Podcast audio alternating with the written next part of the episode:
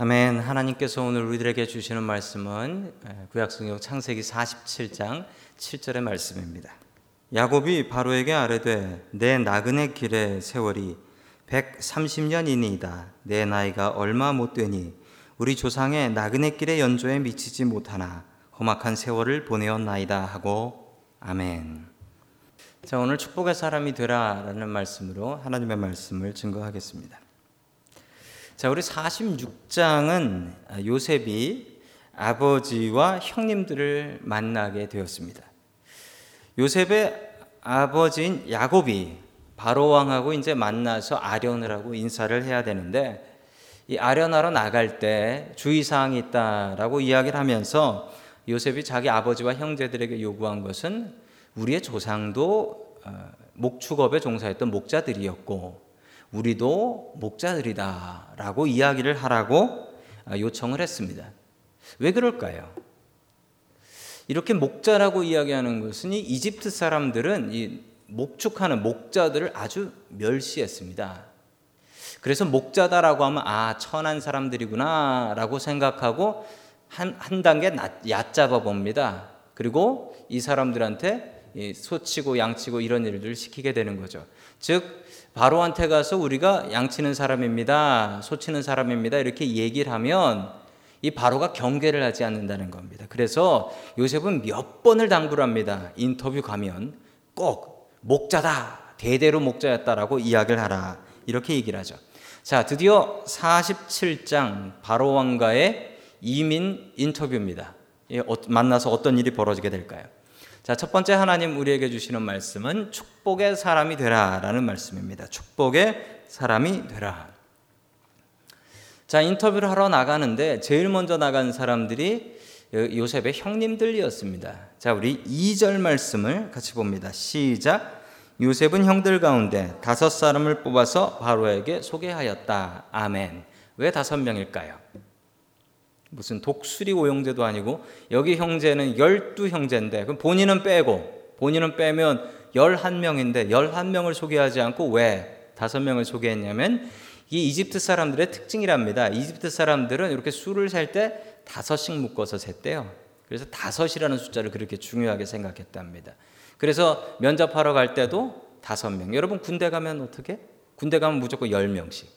무조건 열 명씩 끊잖아. 그런 것처럼 이 이집트 사람들은 다섯, 다섯이라는 숫자를 아주 좋은 숫자라고 생각을 했고 다섯 명씩 끊어서 면접을 들어간 것입니다. 자, 계속해서 우리 사 절 말씀 보겠습니다. 시작. 그들은 또 그에게 말하였다. 소인들은 여기에 잠시 머무르려고 왔습니다. 가나안 땅에는 기근이 심하여 소떼가 풀을 뜯을 풀밭이 없습니다. 그러하오니 소인들이 고센 땅에 머무를 수 있도록 허락하여 주시기를 바랍니다. 아멘.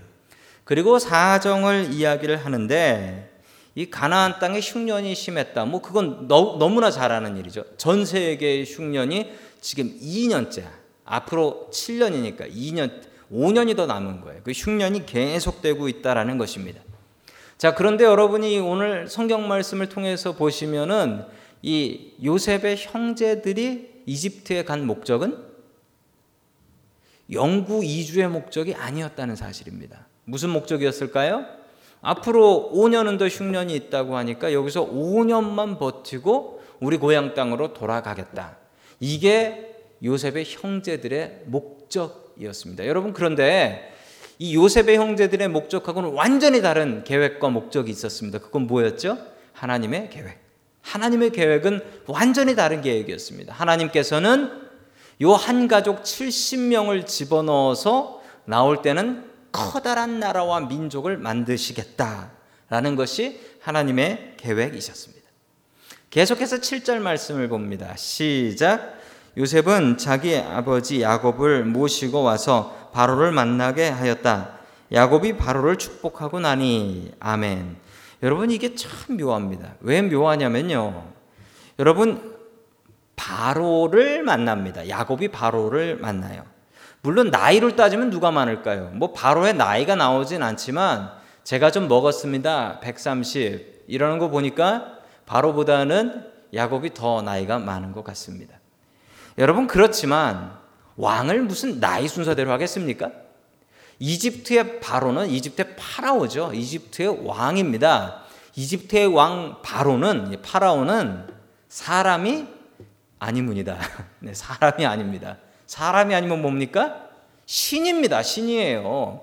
여러분 이집트 가보셨습니까? 가보시면, 뭐 못 가보셔도 피라미드 아시죠? 피라미드. 그 피라미드 뭡니까? 왕이 신입니다. 왕은 죽어도 다시 부활합니다. 왕하고 일반 사람하고 다릅니다. 왕은 부활합니다. 왕은 부활해야 되는데 그때 부활할 때 집이 없으면 되겠습니까? 그 집이 피라미드. 그리고 부활해야 되는데 몸이 없으면 되겠습니까? 그게 몸이 미라. 예, 바로는 사람이 아니문이다. 바로는 신입니다. 그러면 사람인 야곱하고 신인 바로하고 만났으면 누가 누구를 축복해야 돼요? 아, 바로가 야곱을 축복해야죠. 그런데 오늘 성경 말씀을 보면 야곱이 바로를 축복했다라고 합니다. 이게 무슨 조화일까요? 여러분, 야곱의, 야곱이 축복의 사람이기 때문에 그렇습니다. 왜 그렇죠? 이 축복이 어디서 온 축복입니까? 우리 다 함께 창세기 십이 장 삼 절 봅니다. 시작. 너를 축복하는 자에게는 내가 복을 내리고 너를 저주하는 자에게는 내가 저주하리니 땅의 모든 족속이 너로 말미암아 복을 얻을 것이니라 하신지라. 아멘. 누가 누구에게 하신 말씀입니까? 하나님께서 아브라함에게 하셨던 말씀입니다. 아브라함에게 복의 근원이 되는 복을 내려주셨습니다. 여러분, 그 아브라함의 복이 누구한테 넘어갔죠? 이삭한테 넘어갔어요. 이삭의, 이삭의 이 축복하는 복은 누구한테 넘어갔죠? 형인 에서가 아니라 동생인 야곱에게로 넘어갔습니다. 내가 축복하면 축복이 되고 내가 저주하면 저주가 된다라는 그 복의 근원이 된다라는 복이 지금 현재 누구에게 와 있어요? 야곱에게 가 있어요. 그래서 바로를 만났는데 축복을 야곱이 합니다. 야곱이 바로에게. 여러분 명심하십시오. 우리는 유대인은 아닙니다. 그렇지만 우리는 믿음으로, 믿음의 조상인 아브라함의 자손입니다. 여러분, 그러면 우리에게도 동일하게 무엇이 있냐고요? 이 축복하는 능력과 축복하는 권리가 있습니다. 여러분, 축복하는 기도는 단순히 목회자만, 목사님만 예배 끝날 때 하는 게 아닙니다. 여러분이 언제 어디서나 누구를 향해서든 축복을 하셔야 됩니다. 저주의 말을 퍼붓는 게 아니라 그 사람들을 위해서 축복하는 기도를 해 주셔야 되고, 그 기도는 분명하게, 믿는 사람의 축복 기도는 분명하게 능력이 있다라는 사실을 명심하십시오. 그리고 오늘 이따가 기도할 때 여러분이 축복해야 될 사람들, 그 사람들 이름을 불러가면서 축복하고 그 사람들의 복 받을 수 있기를 주님의 이름으로 간절히 축원합니다. 아멘. 두 번째, 마지막으로 하나님께서 우리에게 주시는 말씀은 세상을 먹여 살리라, 세상을 먹여 살리는 사람이 되라라는 말씀입니다. 우리 계속해서 십사 절 말씀 같이 보겠습니다. 십사 절입니다. 시작.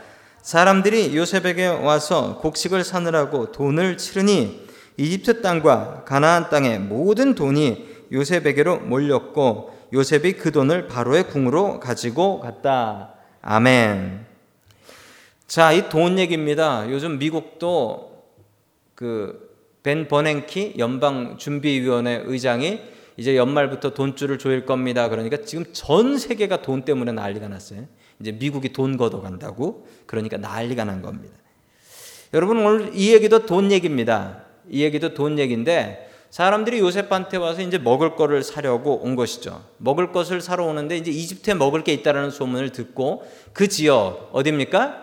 이집트 사람들과 그리고 가나안 땅, 지금 이스라엘이죠. 그 지역에 있는 사람들이 모두 다 이집트로 왔습니다. 왜냐하면 먹을 게 거기 있다는 소문을 들었기 때문에. 자기가 있는 돈을 다 털어가지고 왔겠죠. 이때 뭐 곡식을 싸게나 팔겠습니까? 곡식이 금값이죠. 자, 돈을 가지고 와서 샀습니다. 그런데 이 사람들의 돈이 다 떨어졌죠. 그리고 뭐 이런 때 돈이 돈이겠습니까? 인플레이션이 막 올라가니까 돈 가치가 막 떨어지는 거죠. 여러분, 전쟁 때 돈이 돈입니까? 전쟁 때는 돈이 돈이 아니죠. 전쟁 때는 물건을 갖고 있어야지 돈 갖고 있으면 돈은 그게 돈이 아닌 거죠. 이 가뭄 때도 그렇습니다. 돈이 돈이 아니니까 가지고 있었던 돈이 다 떨어져 버리는 거죠. 자, 돈이 떨어지고 나니까 십육 절에는 뭘 가지고 나왔다고 하냐면 집에서 껴는 짐승을 가지고 왔습니다. 갑자기 질문 하나가 나오는 것은, 그냥 그 짐승을 잡아먹지 바베큐 파티를 하면 되지 왜 그걸 곡식으로 바꿔 먹었는지 저 잘 모르겠습니다. 그냥 잡아먹지. 돈이 떨어지니까 십육 절에서는 자기 집에서 키우는 짐승을 가지고 와가지고 그 짐승을 먹을 것으로 바꿔갔다라고 이야기를 합니다. 짐승이 떨어지니까 어떻게 됐냐면 이십 절에는 땅을 가지고 와서 곡식으로 바꿔갔다라고 이야기합니다. 땅이 있으면 뭐합니까? 이 거북이 등짝같이 다 갈라져 있는데 뭐 농사도 못 짓잖아요. 굶어 죽을 수가 없죠. 여러분 이걸 잘 생각해 보면 이게 뭐냐면 이집트에 가지고 있었던 땅들을 이집트에 있는 땅들을 요셉이 다 국유화시켰다라는 거예요. 국유화. 아시죠? 사, 사유화되어 있던 개인들이 가지고 있었던 땅을 나라 땅으로 다 바꿔버렸다는 것입니다. 잘못 생각하시면 이렇게 생각하실 수도 있어요. 이 요셉이 하나님께서 주신 꿈 그 정보를 가지고 그 정보를 이용해서 사람들의 땅을 다 뺏어 가지고 바로 왕한테 갖다 줘버렸다. 이렇게 해석하실 가능성도 분명히 있습니다. 여러분 그런데 이게 맞나요? 예, 맞지가 않습니다. 만약에 그랬다면 요셉은 비전의 사람이 아니라 야망의 사람입니다. 자신의 야망을 가지고 살았던 사람일 수밖에 없습니다. 그런데 여러분 곰곰이 사십칠 장을 살펴보시면 요셉이 그런 생각을 가지고 있지 않았다라는 것을 알 수 있습니다. 자, 첫 번째 요셉이 그렇지 않았다라는 증거는 요셉은 창고를 열어서 사람들을 먹여 살렸다라는 사실입니다. 이것은 분명히 하나님께서 이 흉년에 원하셨던 것입니다. 요셉을 통해서 원하셨던 것은 요셉이 창고를 열어서 사람들을 먹여 살렸다라는 것이죠. 만약 요셉이 창고를 짓지 않고 거기에 곡식을 모아놓지 않았다면 무슨 일이 생겼을까요? 사람들이 다 굶어 죽었겠죠. 몇몇 사람들만 빼고는 많은 사람들이 칠 년이나 되는 흉년에 싹 다 굶어 죽었을 것입니다. 그러면 누가 제일 슬퍼하실까요? 하나님. 그러니까 하나님께서 이 일을 막기 위해서 누구를? 요셉을. 이십이 년 전에 노예로 팔려가게 하셔서 이 작전을 짜신 거예요. 이 작전을. 그래서 요셉의 창고를 열어서 사람들을 먹여 살렸습니다. 여러분 우리가 요셉 같은 사람이 되어야 되는 것은 그 창고에 수많은 곡식들을 쌓아놓고 내 영혼아 평안히 먹고 즐길지어다 라고 하는 어리석은 부자가 되는 게 아니라 요셉처럼 그 곡식 자기가 다 먹을 생각하는 게 아니라 가난한 사람들에게 나눠줘서 그 사람들 먹고 살 수 있게 하는 것. 여러분 이게 요셉의 비전이었다라는 사실입니다. 여러분 계속해서 봅니다. 우리 십팔 절 말씀 같이 읽습니다. 시작. 그 해가 다 가고 이듬해가 되자 백성들이 요셉에게 와서 말하였다. 돈은 이미 다 떨어지고 집짐승마저 다 어른 것이 되었으므로 이제 어른께 드릴 수 있는 것은 남은 것이라고는 우리의 몸뚱아리와 밭되기뿐입니다. 어른께 무엇을 더 숨기겠습니까? 아멘. 뭐하고 뭐가 남았다고 그럽니까?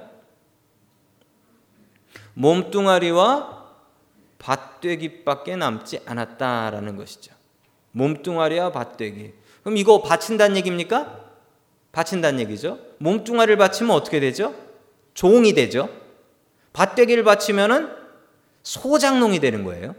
소작농이. 이 두 개를 다 요셉이 취할 수 있는 겁니다. 절호의 찬스죠. 여러분 요셉이 무슨 출신입니까?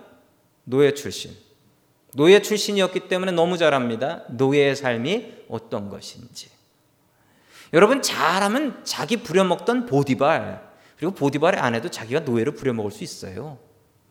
그럴 수 있어요. 그런데 요셉이 그렇게 안 해요. 요셉이 이 제안을 받은 요셉이 뭘 받았는 줄 아세요? 밭만 받아요. 논과 밭만 땅만 받지 몸뚱아리는 받지 않습니다. 만약 요셉이 야망의 사람이라면 너희들도 당해봐라. 나를 부려먹은 이집트 놈들 너희들 다 내 노예가 돼봐라. 이럴 수 있을까요? 이럴 수 있죠. 그런데 요셉이 그렇게 안 해요. 요셉이 너무 근사해요. 요셉은 땅만 받습니다. 여러분 땅을 받아서 요셉이 어떻게 했을까요? 세 번째 증거는 요셉은 세금을 늘리지 않았다라는 사실입니다. 이십사 절 말씀 같이 봅니다. 시작. 곡식을 거둘 때에 거둔 것에서 오분의 일을 바로에게 바치고 나머지 오분의 사는 당신들이 가지시오. 거기에서 밭에 뿌릴 씨앗을 따로 떼어 놓으면 그 남은 것이 당신과 당신들의 집안과 당신들 자식들의 먹을거리가 될 것이오. 아멘. 여러분 몇 프로를 바치라고 합니까? 계산이 되세요? 오분의 일이면 몇 프로인지? 너무 어렵죠? 이십 퍼센트. 네, 대단하십니다. 역시 우리 교회는 만만한 분들이 안 계세요. 자, 이십 퍼센트를 바치라는 겁니다. 소작농이 이십 퍼센트 바치는 게 많습니까? 작습니까? 뭐 소작을 해봤어야 아시죠? 자, 소작농은 보통 오십 퍼센트를 바칩니다. 오십 퍼센트. 농사지어서 반은 자기에, 반은 땅 주인한테 바치는 게 이게 일반적인 소작농의 법칙입니다. 여러분, 그러면 이십 퍼센트면 작은 거죠. 얼마나 작은 건지 아십니까? 여러분 잘 기억하시는 분은 기억하실 거예요. 풍년이 왔을 때 요셉이 세금 얼마 내라고 했습니까? 이십 퍼센트. 이십 퍼센트. 내 땅 가지고 농사지어서 낸 건 몇 프로? 이십 퍼센트. 내 땅 나라에다 바치고 소작농 돼서 내는 세금 얼마? 이십 퍼센트. 한 푼도 안 올랐어요. 한 푼도. 여러분 요셉이 욕심을 부렸습니까? 요셉이 만약 야망의 사람이었으면 오십 퍼센트가 뭡니까? 더 때려도 꼼짝없이 내야죠. 꼼짝없이 내야죠. 여러분 그리고 기가 막힌 것은 칠 년 육 년째가 되니까 요셉이 사람들을 불러서 씨앗을 나눠줘요. 가서 농사지으라고. 가서 그건 팔지 않아요. 가서 농사지으라고 씨앗을 거저 나눠줘요. 왜냐하면 그 다음에는 농사가 되니까. 그땐 이거 먹지 말고 농사지으라고 씨앗을 나눠줍니다. 여러분 요셉이 세상을 먹여 살렸습니다. 요셉이 자기의 배를 불리지 않았습니다. 여러분 우리는 어떤 사람인가요? 나의 배를 불리는 사람입니까?